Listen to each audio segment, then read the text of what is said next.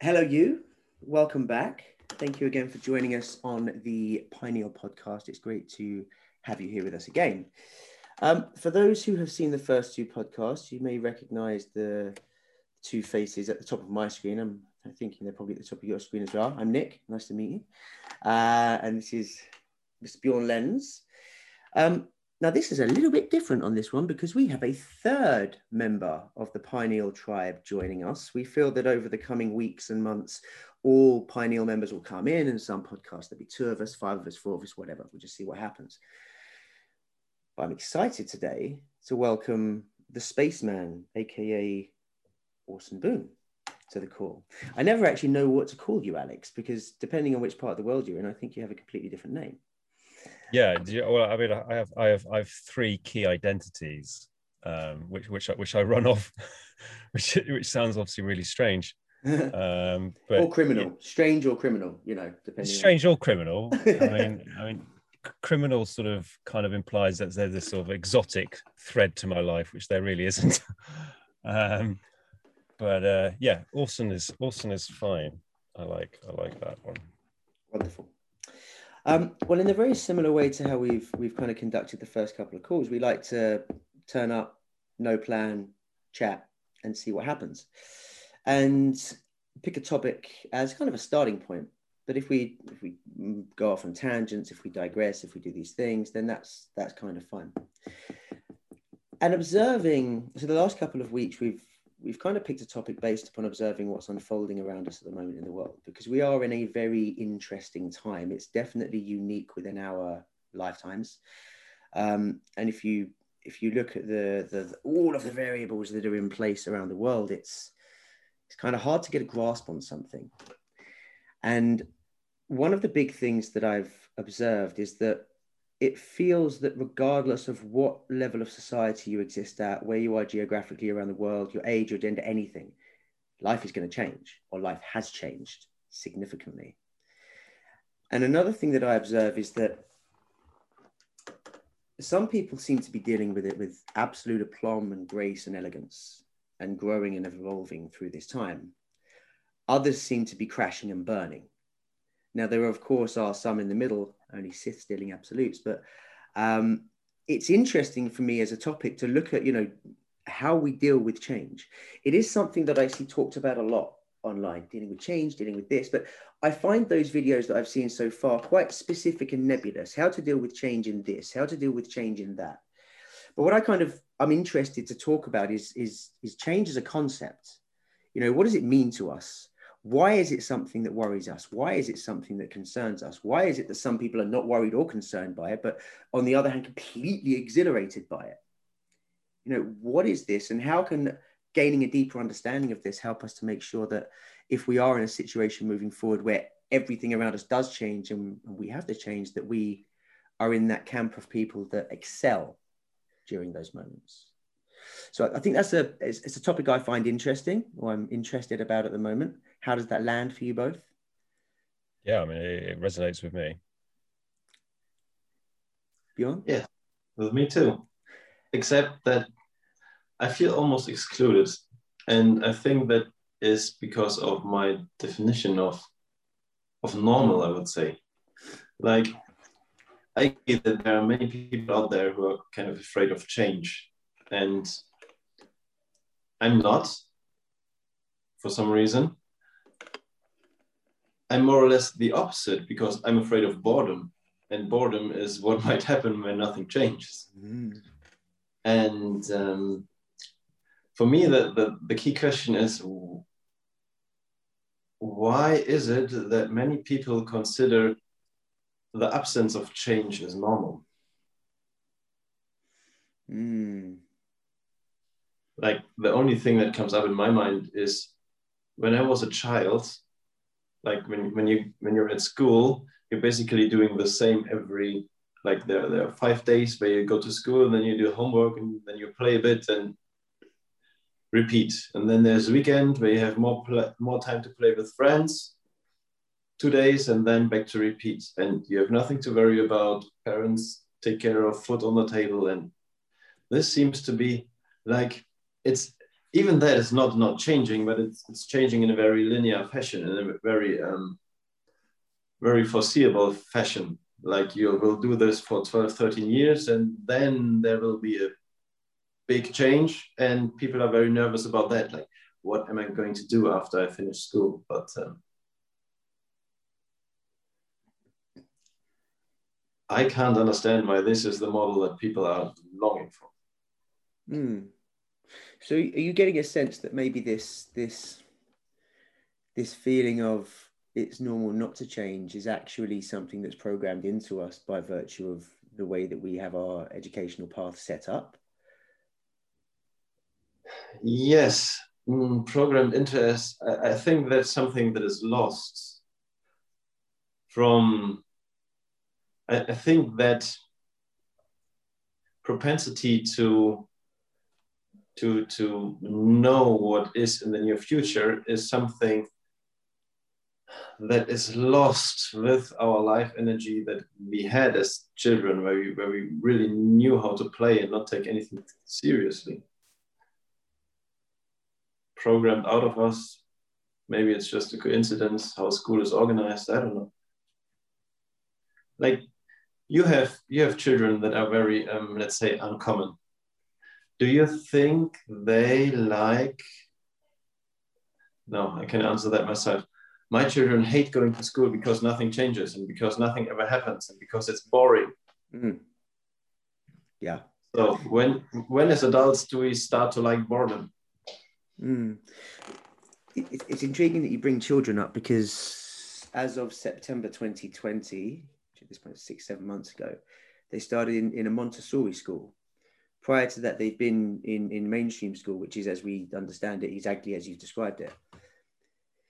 And the interesting thing is, like, they didn't, Oliver didn't enjoy school. He's eight now. He didn't enjoy it. Sitting there, they're talking about, he would just come back. It's like, how was your day at school? What did you do? I don't know. Like, it's just, it's just so uninteresting. It's just not landing. Um, and we we had them in the Montessori, we've got them into the Montessori school, and like their day is taken up. They can they can kind of choose what they want to do. There's their selection of things. Is it art? Is it robotics? Are you going to go in nature? Are you going to do this? Are you going to do that? And they get the choice, which means that their week is entirely theirs to choose from. And the reason I think it's so intriguing that you said that is because the comparison between Oliver then to Oliver now is massive. Like now it's effortless. Now he is, it's like waking up in the morning, Oliver, time to get up, and he's up. There's no resistance. Whereas when he was in his kind of mainstream, it was really, really structured like that. Every morning, oh, I've got a tummy ache. Oh, I've got a cough. I can't go to school. Like any, anything. And the thing is, you could see it in his face, like this major resistance. Like I didn't feel he was being lazy. It was like, we even wondered at the time, like, is, is he being bullied? Is there something happening? Because there was such a resistance, but then kind of hearing it articulated in this way makes a bit more sense. That actually solves it in my mind, because um, there are two emotions in human in the human species that are often um, exchanged. Like you experience excitement and think that is fear, because as a child, when you were excited about something, parents ask you, are you afraid? And you think, well, if this is what fear looks like, um, then I'm probably afraid, like going on a very big carousel or climbing somewhere high up or whatever.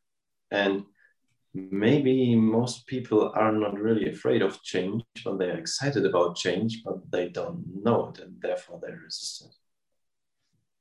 I wonder, I wonder if we look at this slightly deeper. With my work with clients, and obviously the resistance of to change is, is something that you see in a lot of people. And what I wonder and what I pick up on is that you've obviously got the ego, the human mind, who wants to keep you in a state of the predictable familiar.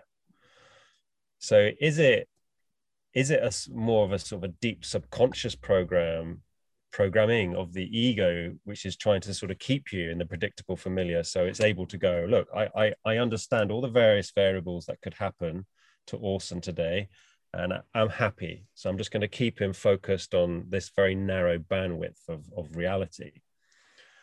And when I when I work with clients and we're working through uh, releasing, letting go of painful past, which ordinarily, if you think about it, if I gave you a hot rock in your hand and it's burning your hand and I say, do you want to drop it or do you want to hold on to it? You're going to, you're going to drop that bloody hot rock, right? Because it's painful. It's, it's causing you discomfort. But yet we see so often people's absolute resistance to let go of the very most painful things in their lives, which are ultimately holding them back, creating those resistance points, keeping them in that predictable familiar, that rinse, repeat life cycle.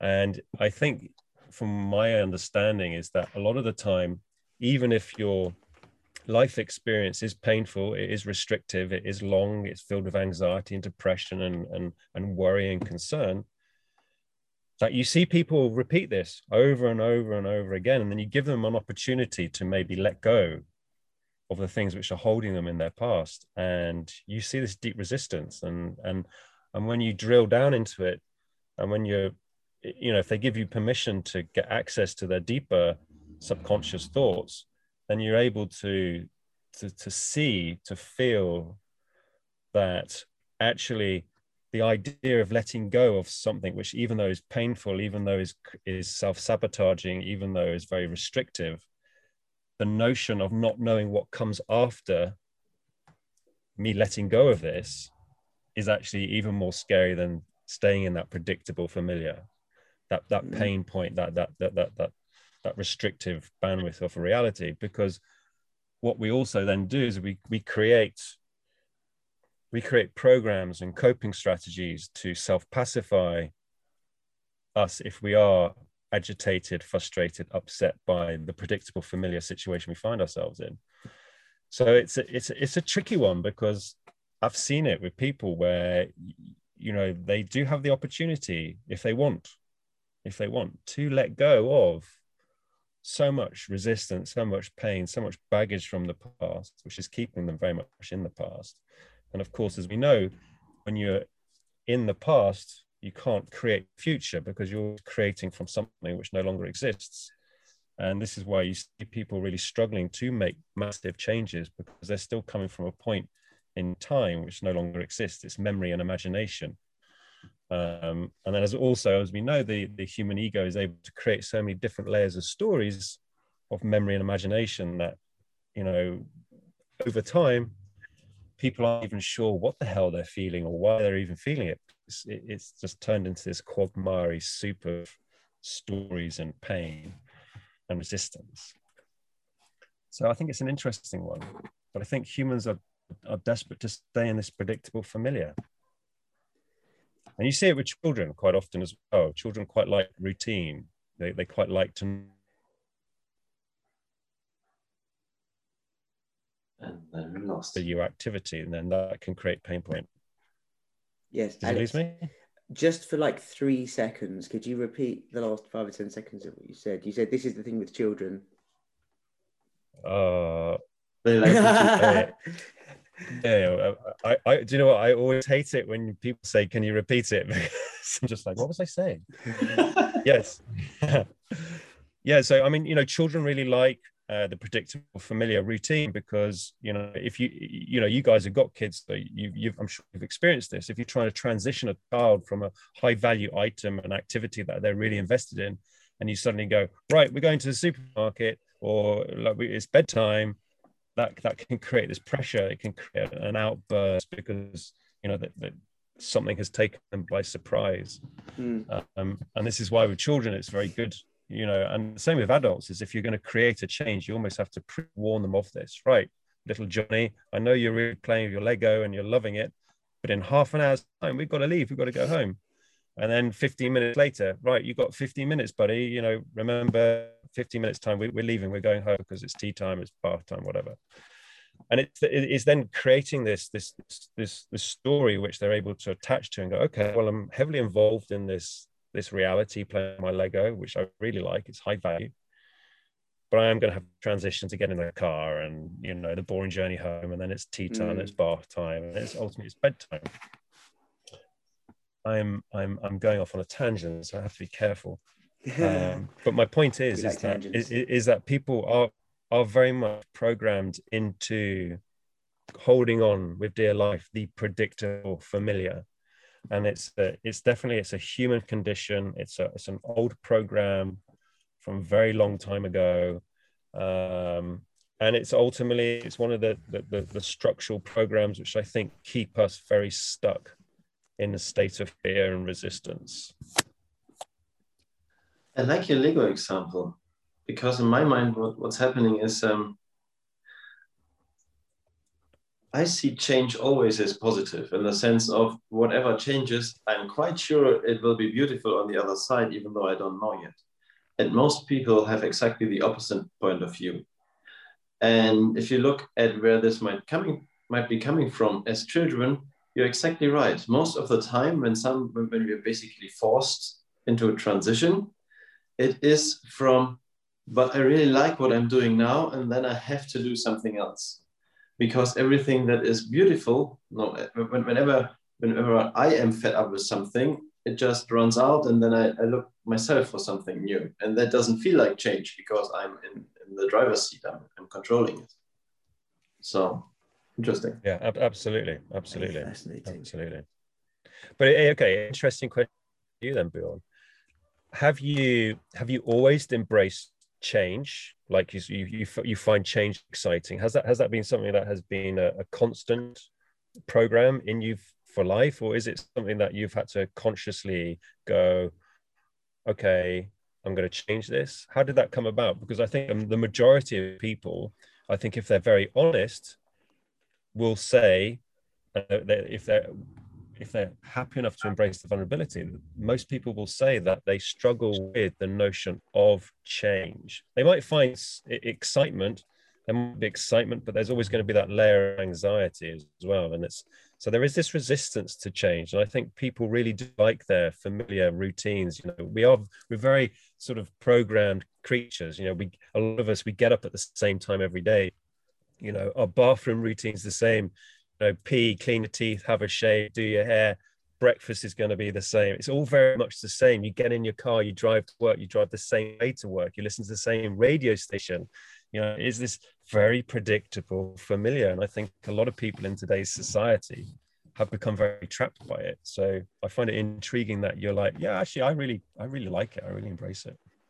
Yes, and I'm not saying I don't have any routines, but um, other than that, as far as I can look back, yes, boredom is always more scary than change. And I also have a lot of confidence that whatever comes after, like when, when I look back at my, at my time um, at, a, at a huge corporation where I led some people, I, I, I realized that many of the leadership people are afraid somebody coming, doing a better job than them, because then the job could be taken away from them. And I always had the complete opposite feeling about it, in the sense of, I wish I could find somebody that could take my place so can, I can do something else, because there are so many exciting things to do. And I don't know where this is coming from. I think that's, I think that's a fairly, sorry to, to, to stop you there, Nick. I think this is a fairly unique mindset, man.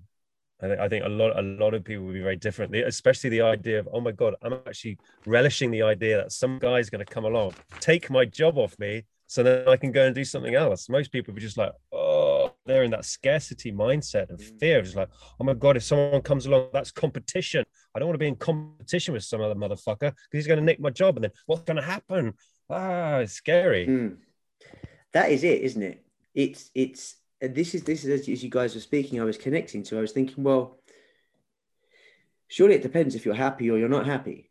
This is a major factor. Like if you're not happy, like I, if I look at myself, because I was thinking, how, what's my relationship to fear? It's a fear, so it's change. And when I was in my mid twenties, I was utterly unhappy with my life. So like I wanted everything to change. Like I had the complete bring me change, because I wasn't happy with anything. So it was like, it can't possibly get make me more unhappy. Like I didn't believe that was a possibility. I believed it could only get better. So in that moment, it was it was there. But there's, and even like now where I, I, I love my life. My life is awesome. I for me, I live in the most beautiful place in the world. I get to work from home, so I get to be with my family. I get to be with my children. I get to work with incredible people. I think there's so many things about my life that's great. You know, I don't have ten million quid in the bank account, but I, I don't need ten million quid in the bank account because I've got happiness and I've got the things that make me happy. And there, there is a part of me, like I've just gone through with, with England leaving the E U. We won't get into that one, but with England leaving the E U and Brexit, being a foreign national living in Spain, I then had to go through the whole residencia process. And we've been granted it, it's been accepted and stuff like that. But for the whole thing, I had this fear of change. Like I had this fear that they're going to tell me I can't live here because I'm not good enough for whatever reason. And uh, they're going to kick me out. They have to pull my children out of this amazing school. You have to go live in drab England. Sorry, Alex. You have to go live in, and anyone listening that's in England. Um, but but go live in drab. You know, I was just, and it worried me. And I, what I actually did is I I had to. It wasn't instinctive for me to just be excited about, oh, I wonder what comes up, because I love the things that I have. There's some attachment there for sure. But I kind of started playing the game of what if, what could the future hold that could be more exciting? And we kind of came up with these two, me and Nina came up with these two or three different ideas on if we had to leave here and we could pick anywhere, where would we go? What would we do? If we had to leave here and we had to go back to the U K, where would we go? What would we do? And after about an hour, we were both like super excited to the point we both sat there and thought, it's not actually that bad if we get rejected, is it? It's like, and and it was a it was a manual application, I think, of what comes automatically to you, Bjorn. Like this, this just automatic awareness of it. But I do think, I do think one's proclivity to change, except for somebody who is maybe on one of the more extreme ends of the spectrum, like Bjorn, who just is a change junkie, I think is is is driven by a couple of things. I think scarcity is massive. I think tri tribally, if you go back through history, this is just a repeat thing for people.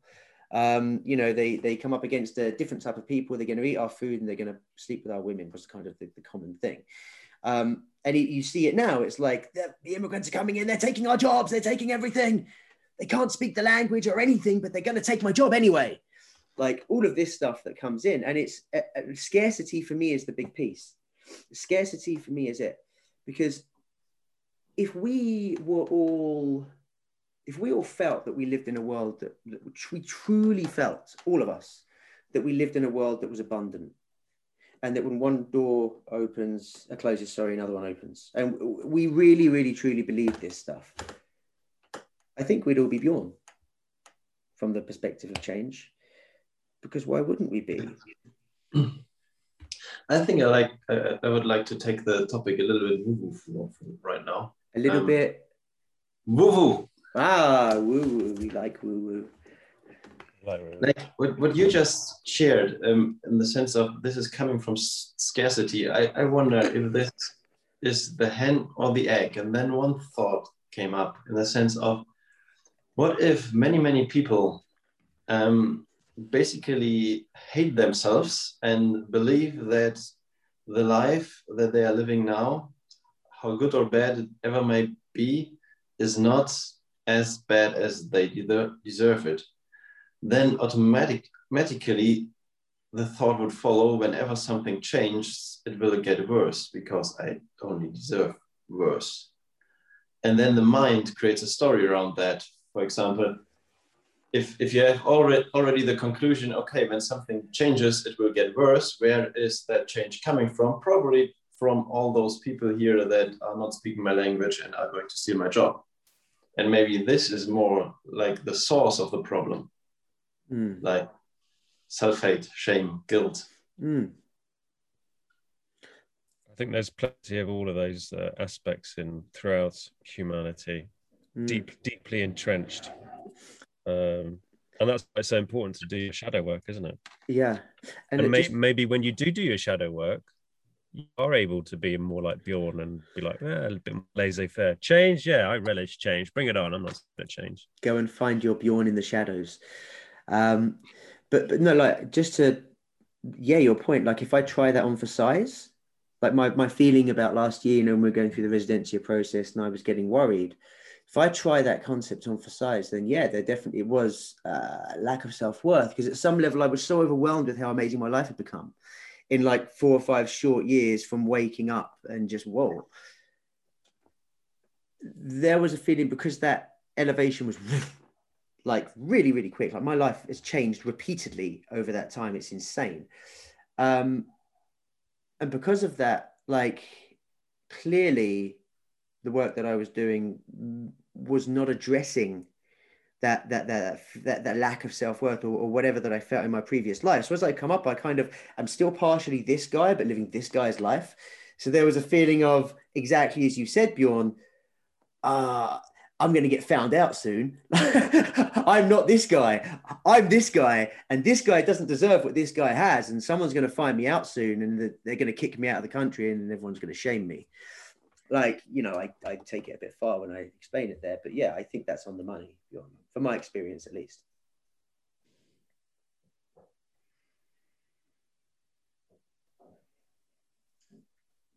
Very interesting.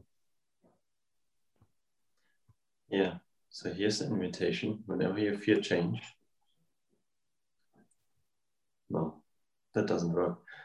But I would like to basically an, an outside point of view on Nick's life. There was a Nick that was living in, I don't know where he was living, probably in London, unhappy sales guy. And then he met a mentor and slowly, slowly started doing more and more shadow work, going through the works, like reading, studying, doing all kinds of spiritual work, and his life improves and improves and improves until he lives in paradise. What a coincidence. Mm. Yeah, what a coincidence.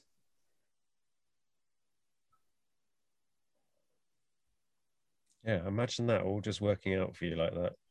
Once you, once you, do, once you decide to, to do the work, unblock yourself, because that's really all it is, you know, on, on, a, on, a, on a spiritual level, we're already vibrating at just mass unlimited abundance. We're already that. It's not about becoming that vibration of abundance and, and, and all of that. It's about removing the bloody blocks and resistance mm. that we're creating to stop that flow, which naturally wants to come into us all the bloody time. Mm. And it is through shame, guilt, embarrassment. I'm not worthy. I'm undeserving. It's, it's all of these little belief systems, which the majority of the time have been imprinted onto us when we're a child, you know, and you might have shame for, I don't know, you're, you're three years old, you're stood in the corner and you're picking your nose and your parent goes to you, don't do that, that's disgusting. That that that tiny, that, that's, that single five second interaction will create a program. And that, that, that the little child will start going, oh, oh, okay, well, you know, I don't, I quite like picking my nose, it's quite sensory and that's what kids do, but it's dirty and I, I, I now feel shame about it. Um, And it's all these tiny little resistances, these, these blockages that prevent the already undeniable abundance this universe is offering us all the time. Mm. And it, it's, it's interesting because so many people talk about, oh, well, I need to, I need to get into that vibration to, to, to become a new person. I need to change my vibration so I'm more confident, I'm, I'm less anxious. And And it was sort of things in my early journey that I was going through, well, I need to do this, I need to do that. And then actually now, looking back on it, I recognize that I already am everything that I needed to be, but it was my human programming. It was the, it was the belief systems that were being imprinted, projected onto me, encoded into my existence as I grew up, which created these barriers, barriers to entry. You know, to to, mm. to stop to stop that flow, and it and once you recognize that it's you stopping all of this, and then you can start that journey of having those awkward, blunt conversations with yourself. Okay, well, I do feel shame and resistance around this certain thing, and I don't know why, but I know that if I explore it and and I start to understand it, and then I can let it go, I'm I'm, I'm opening that gate. I'm, I'm, I'm unlatching that, that, that, that locked door, you know, and you do, all you need to do is part of the process is going through and unprogramming yourself for all these little threads of resistance.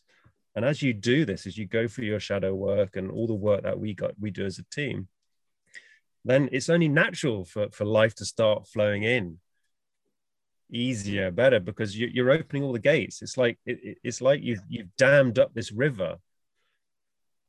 this huge divine river of unlimited, beautiful, clear water. And, and it, it's been dammed up by belief systems. And you, you thought you're doing the right thing there and then, and you all these little blocks. And then you get to the point where you're like, shit, I'm getting no water down in the, the valleys for my crops, you know, but I, I really want to have a, a really wealthy life of plentiful crops and to feed my family in this abundance. Okay, dude, well, all you need to do is just walk back the thirty years of your life, opening each of those sluice gates, those resistance, those fears, those anxieties, those depression programs. And then that flow, it's just going to flow naturally. It's just going to naturally flow. And that's something which I've I've learned to recognize in myself, is that, and it's actually, it was a beautiful experience that Bjorn, Greg, and, and, and Ben gave me um, like a month before our last retreat in October. I think it was in September when Bjorn was over in the U K. And we had this fantastic, well, they they, they gave me this amazing uh, bufo experience. And, and in that experience, for me, the one of the beautiful things I took away from it was recognizing that everything in my life, good, bad, right or wrong, it didn't matter how I labeled it, was all perfectly designed to keep pushing me and guiding me to become the very best version that I can be, to, to unblock those limits, to, to, to push me towards those things that I fear. Because once you do that, you recognize that so much of all of this, so much of everything that we feel and we believe to be true is an illusion that we've created in our head.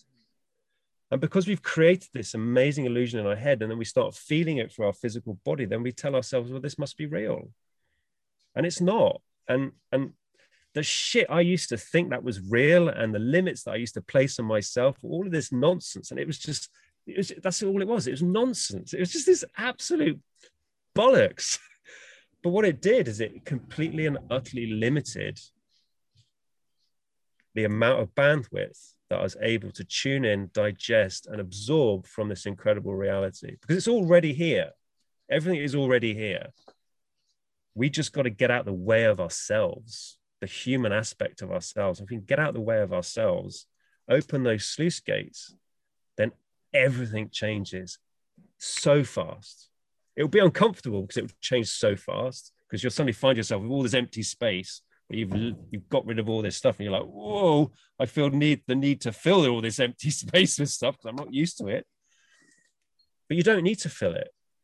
You don't need to fill. It's this, again, it's this human, this human psychology of hoarding, possession, I must have, I must feel. It's all this sort of nonsense. You're like, you don't need any of it because you already are everything. Just be, just sit there.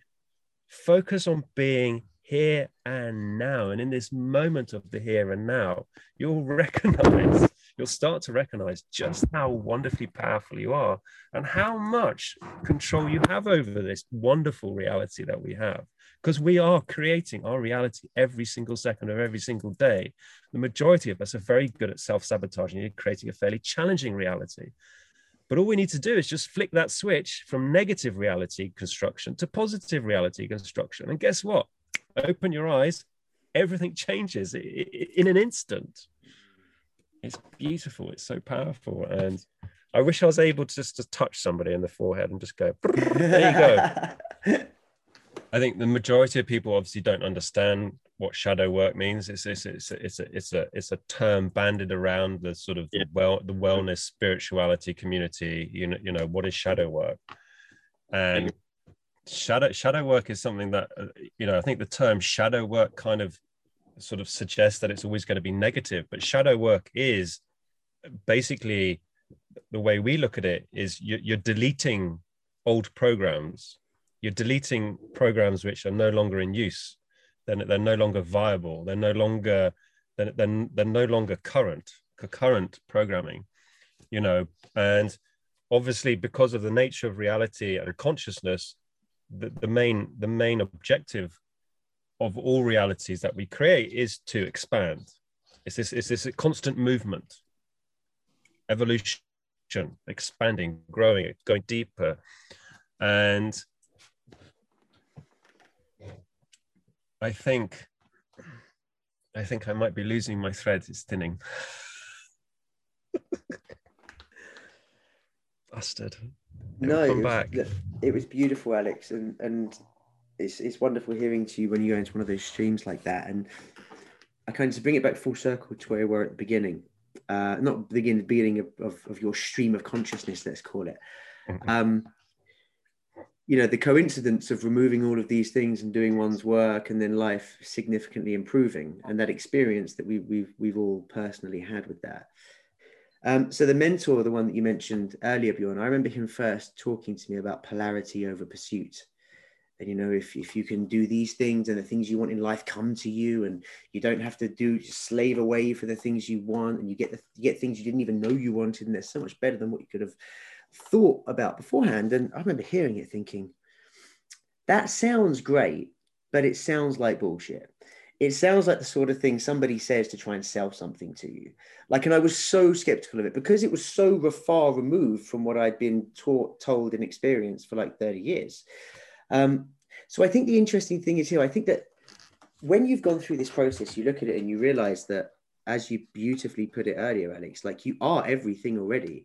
You've just accumulated baggage throughout the course of your lifetime, which weighs you down and stops you from living the life you could live. Um, But it seems too easy. Like, I don't know, there's a kind of a human trait, whereas if something's too easy, we almost don't give it a lot of credence or credibility. And when we're saying that one can reinvent their life and transform their life into something which is akin to heaven on earth for their experience, and all they have to do is kind of, you know, go back through what they know and remove these programs, and they are already there. It just sounds a bit too good to be true. I think that is also part of the program. Mm. Yeah.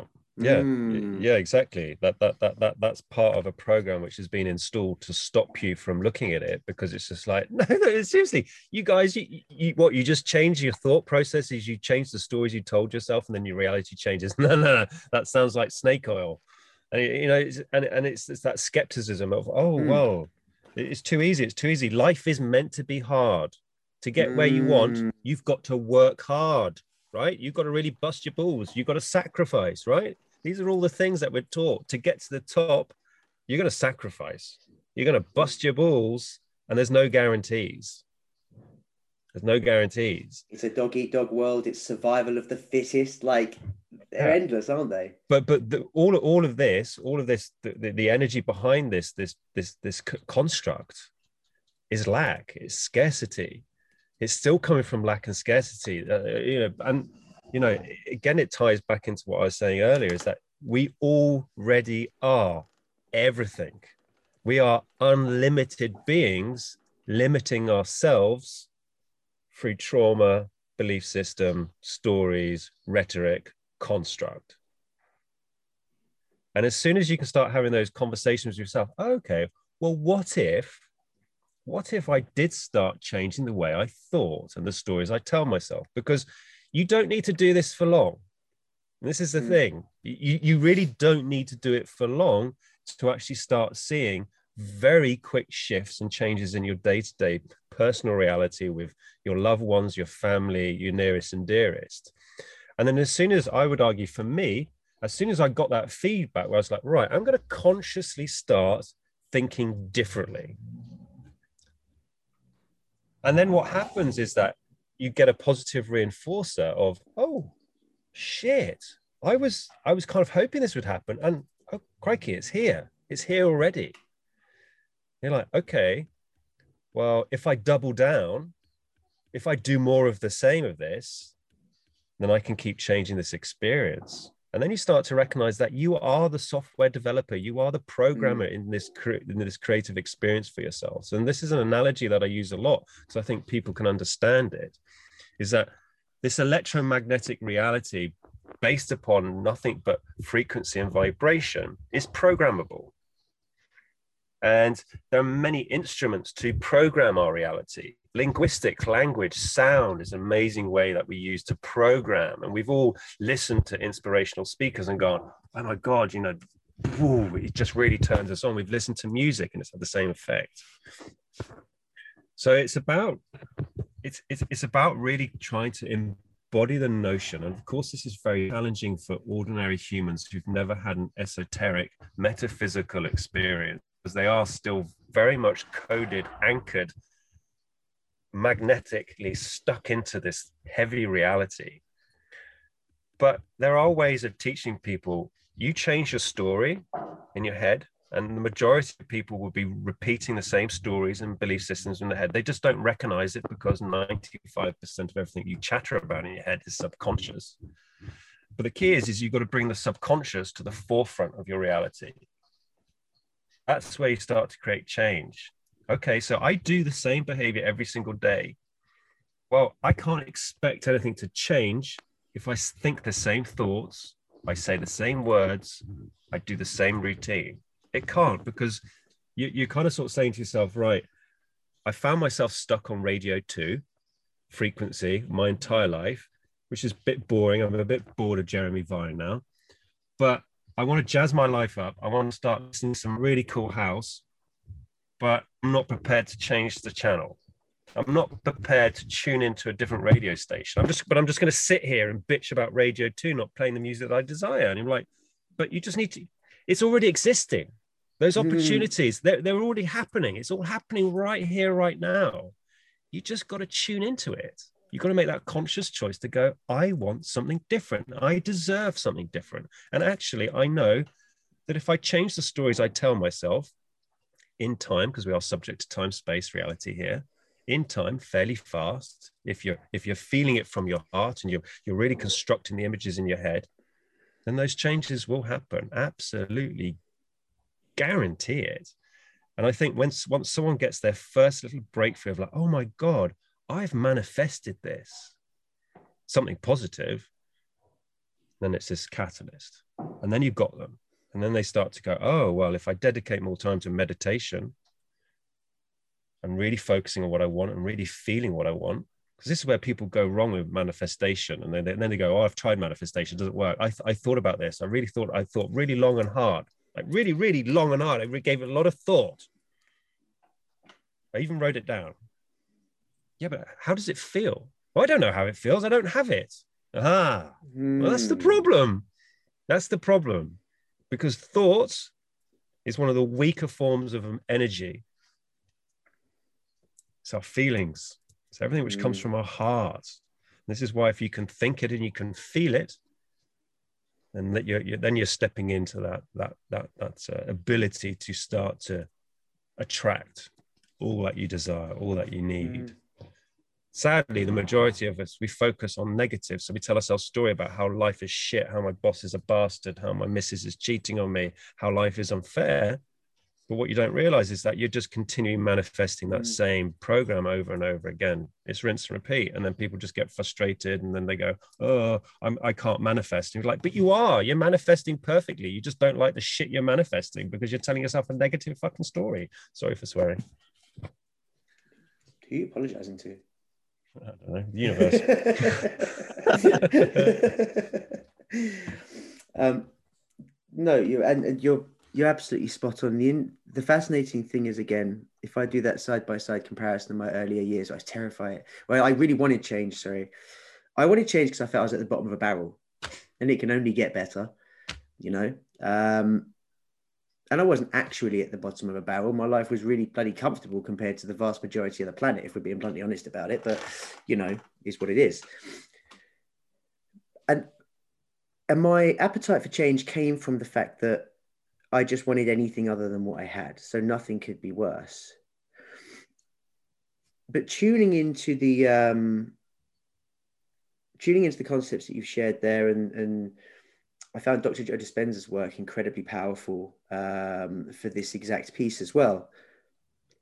I noticed there came this kind of like happy-go-lucky energy about me, which wasn't there before. Before, the appetite for change came from desperation, because I was just desperate for something different.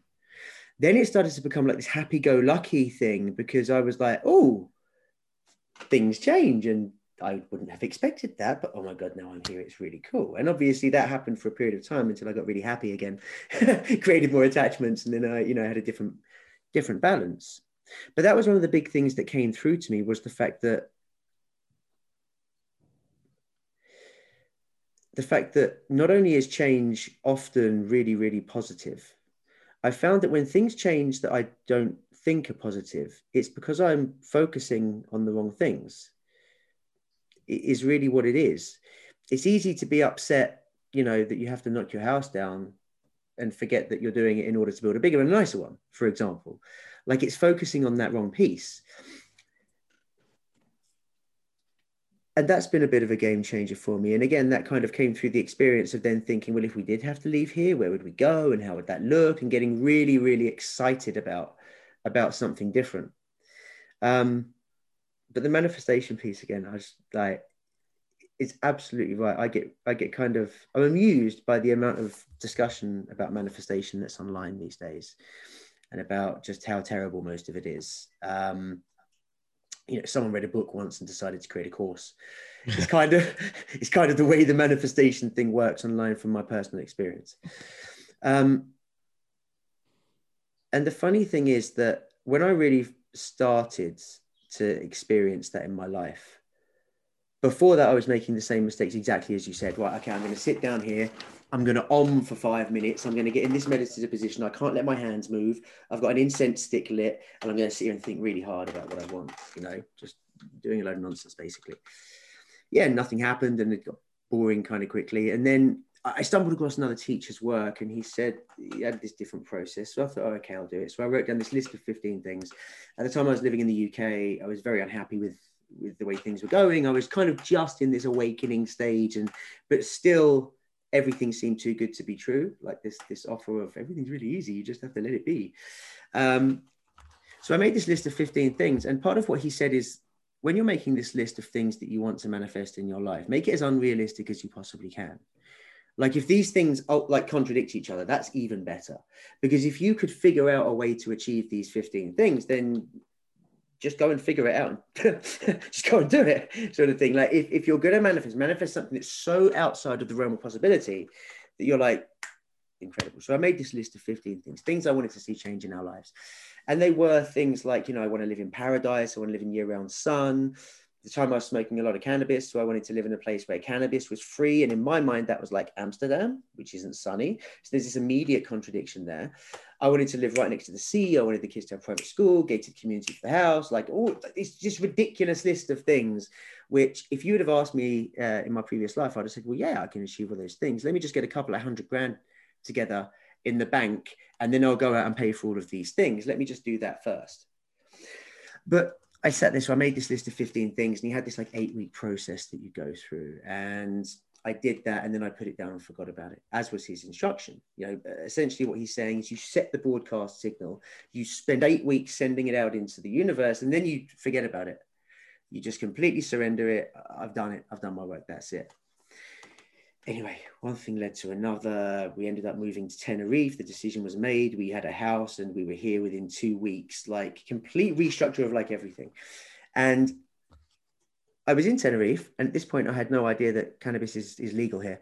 So I get this phone call from my friend, and he says, dude, I've got an absolute result for you. I've got you a free membership at a cannabis club. I'm like, a what? It's like a cannabis club. He said, it's like Amsterdam over there. And I'm like, oh my God. So I went to the shop pretty quick, came back, little supply, sat down, and I hadn't smoked at this point for like three, four weeks or something like this. And for anyone that has tried any kind of mind altering substance, it's like, it can trigger an immediate awareness or an immediate something.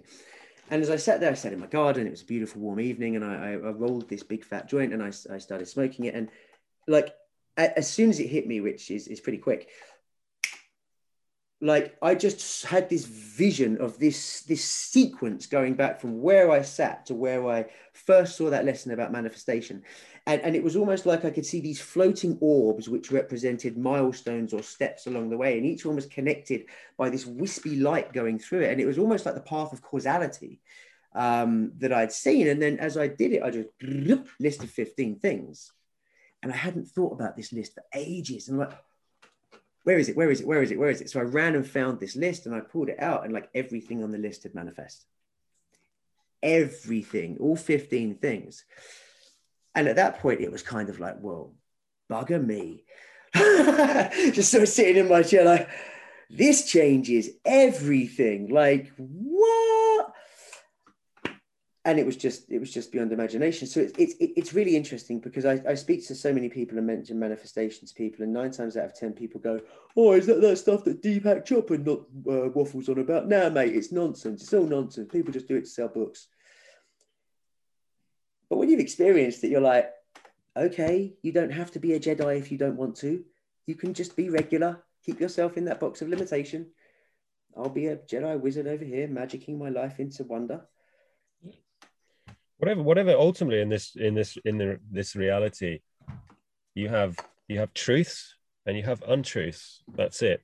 And the, the the truth of the reality that we find ourselves in is that it's far more beautifully complex than most humans understand, and we we do indeed have much more influence over what we see, what we experience, and what we create. And actually, I've had very similar conversations with people where, oh, you know, I've tried law of attraction, all that sort of jazz. And and, and you're right to bring up that, you know, it is a it's an on-trend topic. There is there is dozens of there's, there's thousands of books. There's, there's there's so many online courses learning to teach you and all this sort of nonsense. Um, But you don't need to necessarily go and spend thousands of pounds on a course or read loads of books. It's it's it's about tuning in to who you are. But in saying that, I'm just recognizing how difficult that is for majority of people still. Um, you know, it's, it's different for me because I look at things from a very different point of view now. Um, but you can test it. The beautiful thing about manifestation and law of attraction is once you give the individual the key components and they can understand how this system works, and it, and it is, it's a very simple system. You know, we understand through quantum physics and this electromagnetic reality that we, it, it, like attracts like.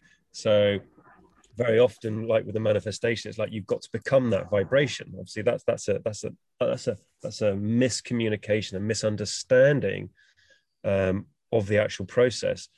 It, it, it's much more about releasing everything that is blocking you from, you know, receiving the flow of abundance and anything you desire. Um, and and that's the, that's the real clue, is that the majority of people are so restricted, are so bogged down by these human constructs, these, these lies, these belief systems, these stories. That's what's getting in their way. It's not that law of attraction, manifestation doesn't work. It's that they're not allowing it to work. Mm. And this is the thing with most people, people aren't allowing themselves to be all that they want to be. They're not allowing that freedom of thought, the freedom of expression, because of programs like guilt, shame, all of this sort of stuff, fear. Mm. And and once you start to to hone in, and you know, you've got a number of ways of doing shadow work. You can go, okay, I was I was abused as a child by my sports teacher, and this this has created lots of issues for me. That that that's a that's a temporary experience in my human reality. Or I can say, what did that experience make me feel like? Well, it made me feel guilt, shame, et cetera. Okay, well, let's start teaching you how to let go of guilt, shame. Because if you let go of the, the, the, the energy behind the situation, the temporary experience, then everything else collapses. Because you can, you can, you can spend a lot of time going back, well, right, well, I, I, I had a troublesome relationship with my mum. I was abused by my sports teacher. I'm making all this up, by the way. You, you know, you've got this catalogue of errors and things and experiences you go through your life. So I'm going to spend years joining all the dots and trying to work out why it all happened to me. Or you can just go, right, how does it make me feel? How does it make me feel? Well, I, I feel ashamed. I feel, I feel dirty. I feel whatever it is. Okay, let's let go of that shit. Let's let go of the shame. Let's just let go of shame. Shame on every facet of your life. Just let go of shame. Because once you drop that hot rock of shame, everything associated with shame collapses. It disintegrates. It can no longer be. Because everything, when you dial it all back down, everything comes back to a single frequency of vibration. And in that frequency, that vibration will hold all this information. Shame, It's a challenging vibration. We've all felt it. Everyone can recognize what shame feels like. But you get, you find that, you tune in with your receiver, and you find that shame, and you go, does this, does this shame, is this shame helping me get closer to what I want?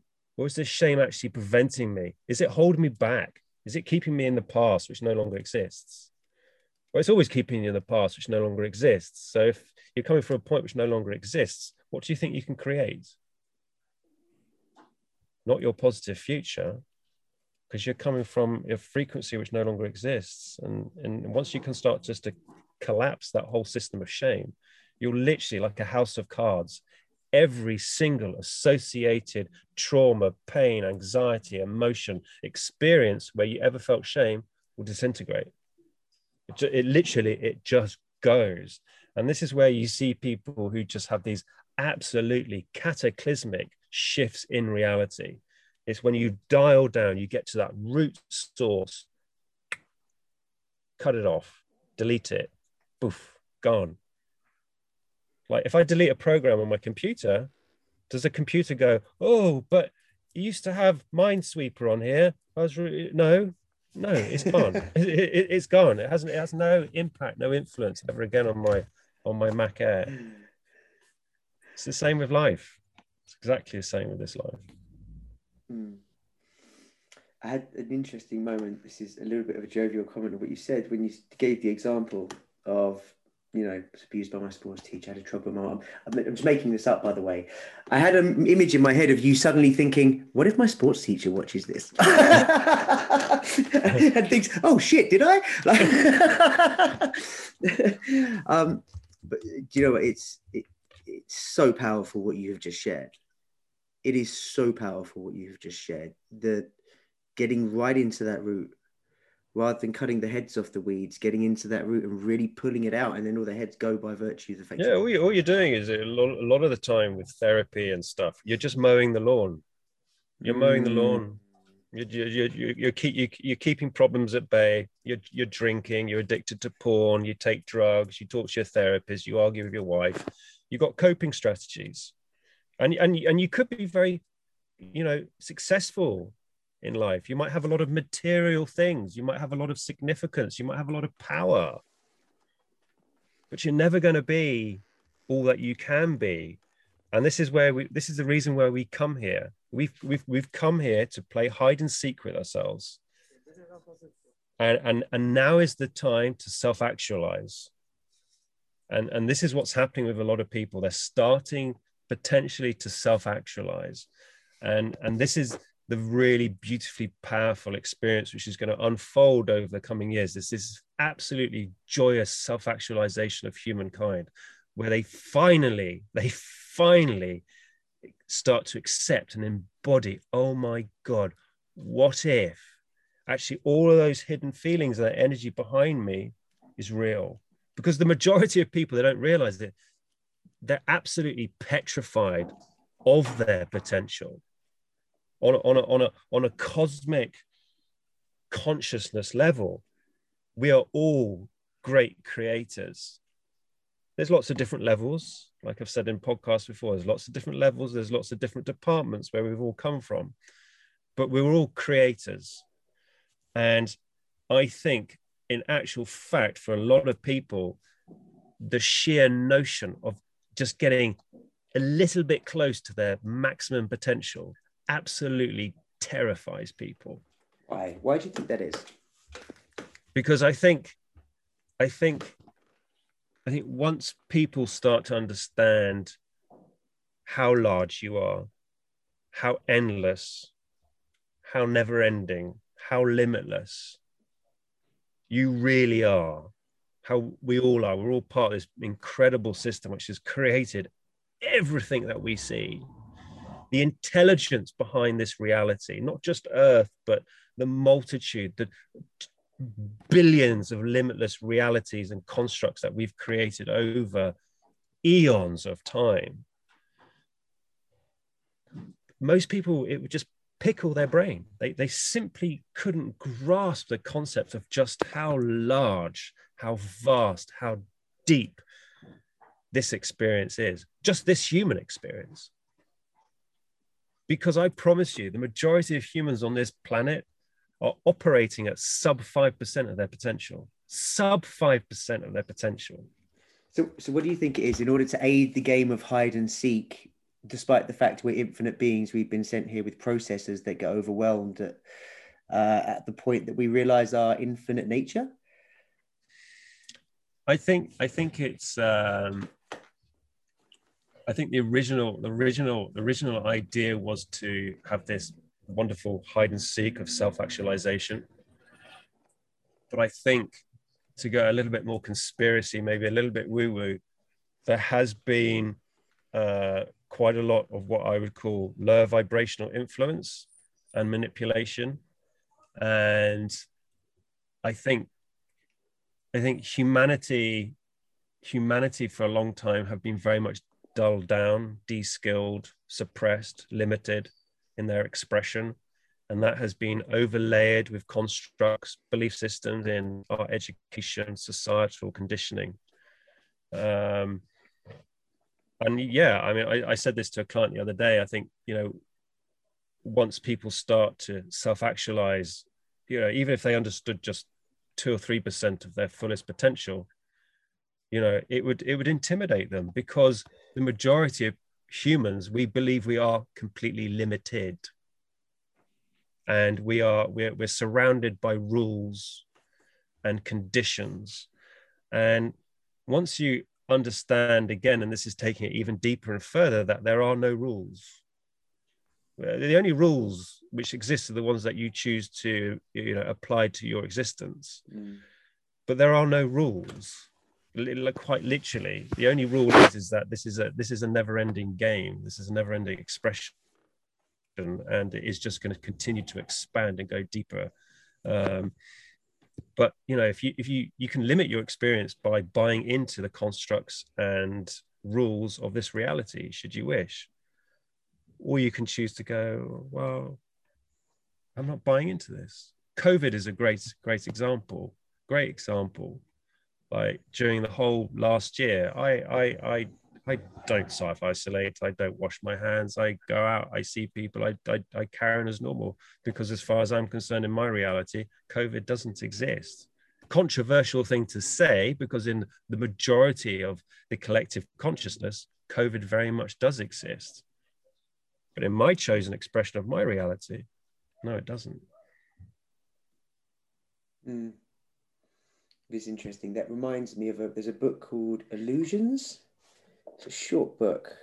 When we share this somewhere, I'll put the link in the description, because it's amazing. And it's, it's Illusions, the Reluctant Messiah, I think it is. Uh, and it's about this guy in like Midwest America who is a messiah. He can basically manipulate matter and do anything around him in, in, in any way that he chooses. He'd be super reluctant, so he just basically flies around giving people tours in an airplane. Completely wants... um this this really really standard life. And the interesting thing is that he it, within this book um he appears in a radio show for one reason or another, and the guy starts asking questions and he starts answering them in kind of very similar to what you've just said there. I'm not calling you uh the new Messiah, Alex, but I'm saying like this thing of when you start talking about reality at that level, it pisses people off and it gets offended. Uh, people get offended. Oh, of course it does. Because they're completely attached to the absolute reality of what is happening to them. And hold on a minute, you're saying that I can do whatever. My granddad just died of this. My, but, but, but, but, but I, I work in the N H S. I've, personal attachment comes in. Like it becomes then absolutely impossible to really hear what you've just said. That's it. They, they, they're no longer listening at that point. But I find it fascinating, because I think that, you know, if you're really, really, really going to talk about reality at the absolute nub, then you're going to piss a lot of people off. People just aren't ready to hear it. That's it. But it doesn't mean it's not true. So no. Thank you for risking controversy. Controversy. I know you love a bit of controversy. Anyway, so. Yeah, the cat, cat amongst the pigeons. And also just with respect to terms, what if reality is the name for a story that we are not willing to question? Beautiful.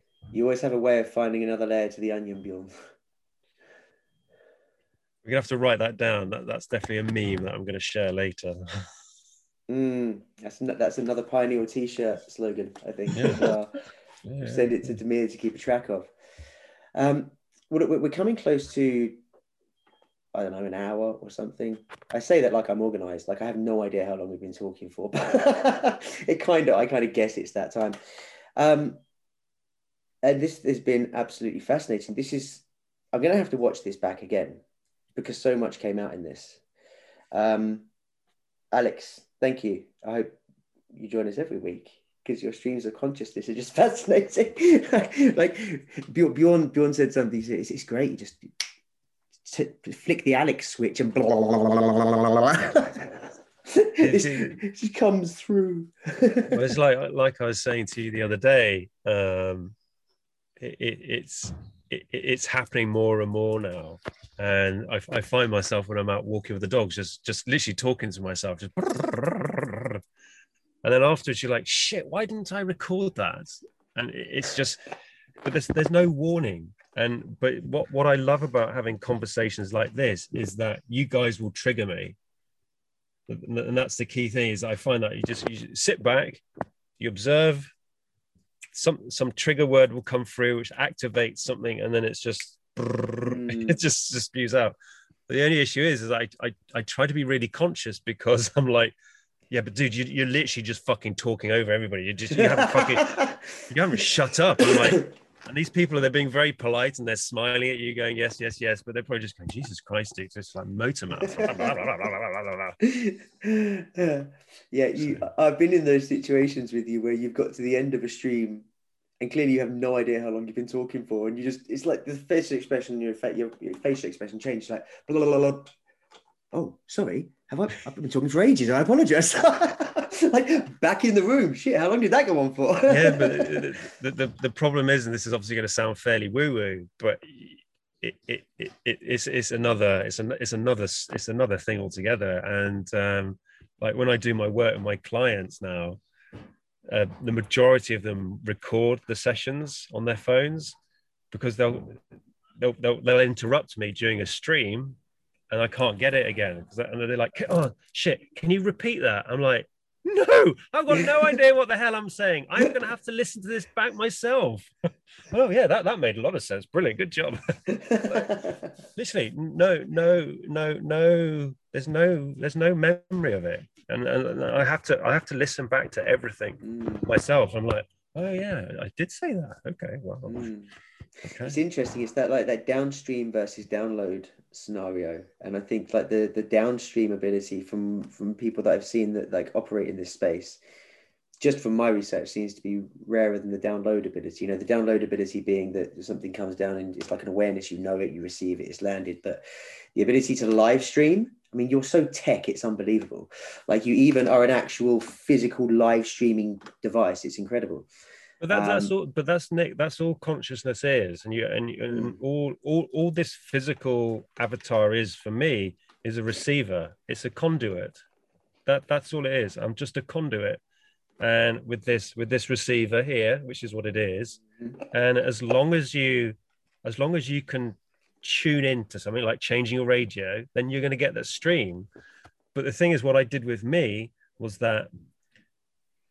Through, through the deep, deep work using plant medicines and psilocybin and D M T, and spending a lot of time in a certain frequency, whilst I was in that frequency, I was consciously saying to myself, remember this fucking frequency, dude, because we want to tune back in here without having to go through the plant medicine routes, you know, because because that's all it is. You know, you take a plant medicine and it elevates you to a frequency.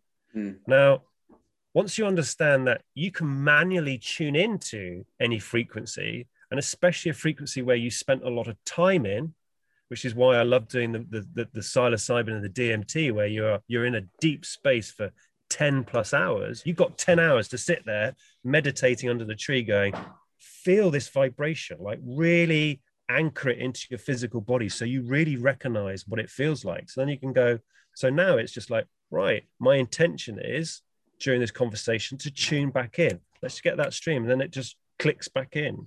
Mm. And then you, and then it's just that streaming. Um, But that's all it is. It's it's it's just it's just memory. You, you it's, it's like muscle memory. You just memorize that mm. frequency, and you can then visit it, tune into it whenever you desire. Um, and that's what I've been working on with my deep meditations for the last year, because during the retreats, I would normally be doing a lot of plant medicines during the ret- after the retreats, you know, every day or, or every week, at least historically, that was my M O.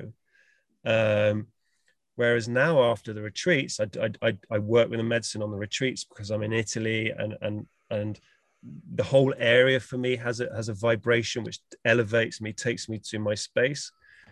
Um, But what I've been doing between the retreats, instead of using the plant medicines, I've been meditating twice a day and, and, and really trying to tune back in. And it took me weeks, weeks and weeks and weeks of, of really get, trying to do it. And you, you get a connection, and the connection would last for a bit, and then it would drop off. You know, it's just like trying to get a great Wi-Fi signal.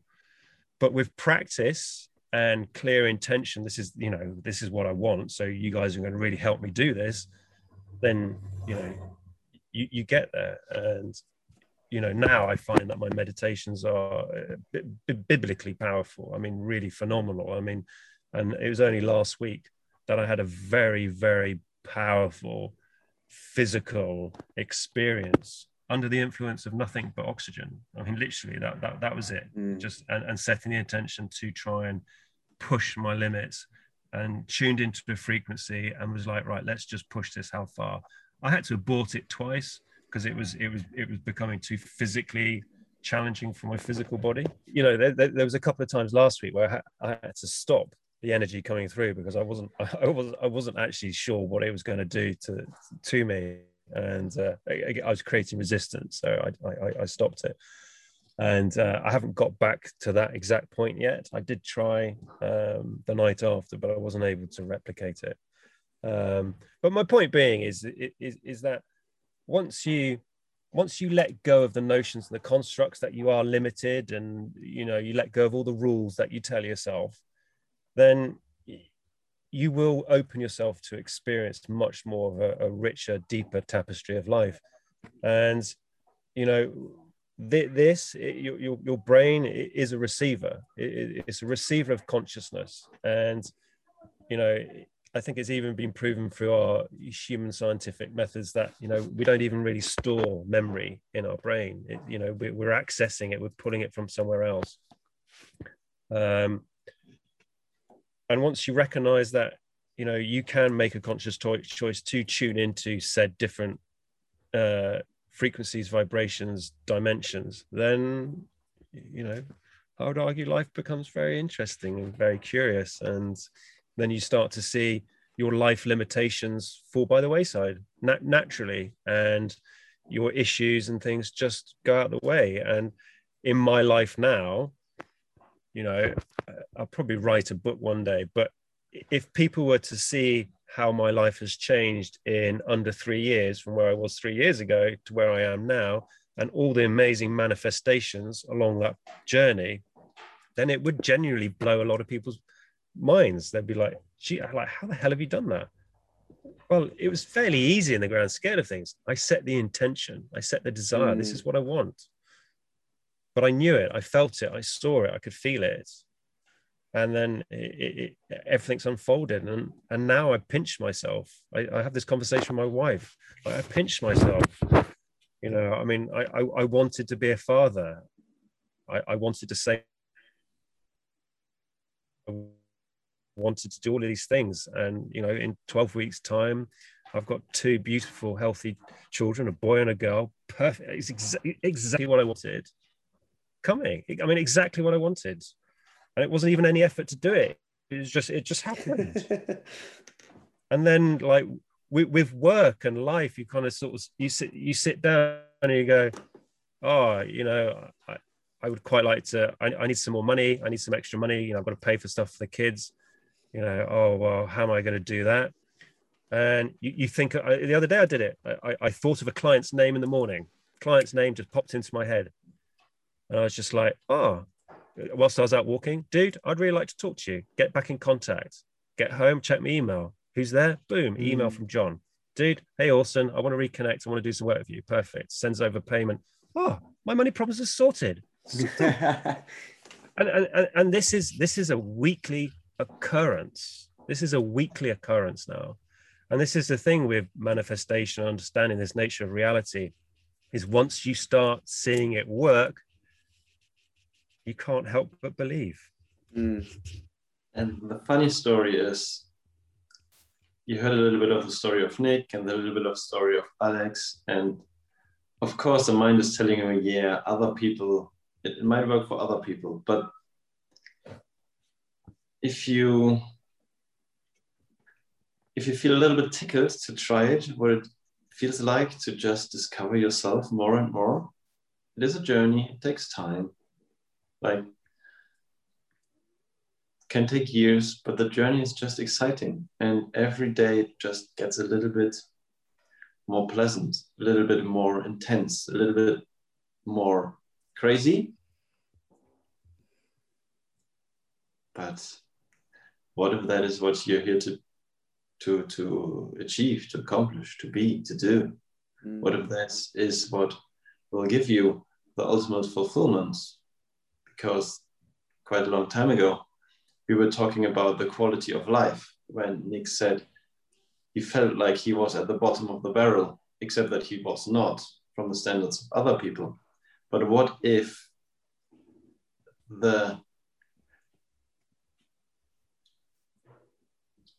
what what if the one key of how much you are aligned with yourself, with what you're here to be, but not in any grand scale, but just with who you truly are, without all the baggage, without all, all the programming. What if the one thing is how much you live true to yourself is what decides the quality of your life in terms of how happy and fulfilled you are? Because in that sense, maybe Nick was at the bottom of the barrel. Mm.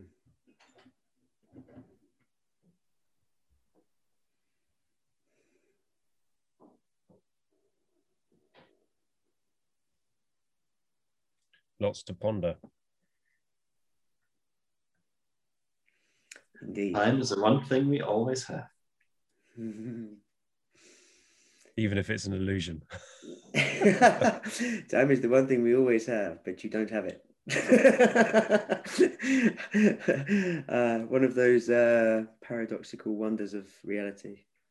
Um, it's been a really fantastic conversation because it kind of opened up, and I had like, you know, societal experiential shifts and changes that are going on. We went deep, man. We went woo-woo. Uh, I think it's been really useful because I think even for myself, like one of the, the reasons that I really wanted to do these Pineal calls is not just to, to kind of put it out there with Pineal and start creating some awareness on that front. It was to sit and have more of these conversations with you guys. And we all obviously have our kind of offline chats, but because we're all friends, they kind of often just, we just chat kind of thing, rather than really pulling something apart and going deep. And especially with lockdowns and pandemics, meaning that we can't be with each other and, and having these amazing conversations as much as we'd like. This was a big motivating factor for me in, in wanting to do this. And there's been a lot I've taken away from this conversation. Um, so I want to thank you both for bringing everything to the table. Alex, you you bring through wonder and awe. It's like you're a magician in full pomp when you get going. And Bjorn, you have this innate way of just seeing through the shit and finding the next layer of the onion. And it's just, it's magnificent to speak with you both. So, so thank you. Thank you both. Beautiful. So episode three, I feel it's concluded. I'm complete. I've definitely talked enough for the day. Is there anything that you guys want to throw into the mix before we sign off? I'm complete. Yeah, I'm I'm, I'm complete. Uh, just to say that obviously we'll, we'll uh, let let's do more of this because it, it it it's beautiful. Because like Nick sort of said, you know, we obviously talk a lot. I mean, we talk every day. Um, But what I really like about this is that I know so often our conversations would add so much value to others were they able to hear them. So I'm very excited the fact that we can start doing this, I think, weekly or whatever, I think would be absolutely beautiful because people are craving out craving for information like this and to listen to conversations. So uh, yeah, I love podcasting. I love having good conversations with people. So I just like to say, let, let's do a lot more of the same. Yes, absolutely. And for anyone watching at any point, if there's a particular topic that you want us to pull apart, uh, just reach out to us. Let us know. Um, you can email any one of us, Nick, Bjorn or Alex at pineal dot org with a suggestion or a comment or anything like that. And um, yeah, depending on how many come in, we we might choose them. We might not. Who knows? That's the, that's the wonder of free will. Uh, but send them in anyway, so then we can look. Um, but on that note, guys, thank you so much for joining us. Um, thank you for watching, and we will see you next time.